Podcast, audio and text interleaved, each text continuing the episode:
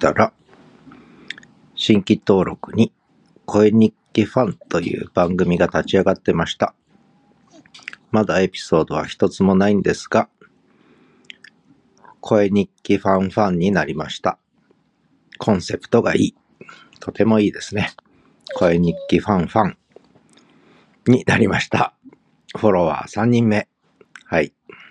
えー、エピソード楽しみですね。声日記ファンを見れば、声日記界隈のことがわかる。ね。声日記界の、えーニュースにもなりそうな感じで、とてもいいですね。このコンセプト。声日記ファンのファンになりました。はい。小田陣さん、いいですね。このコンセプト。ということで、あの、期待してます。早速フォローさせていただいて、これリストも作りたいな。ではまた。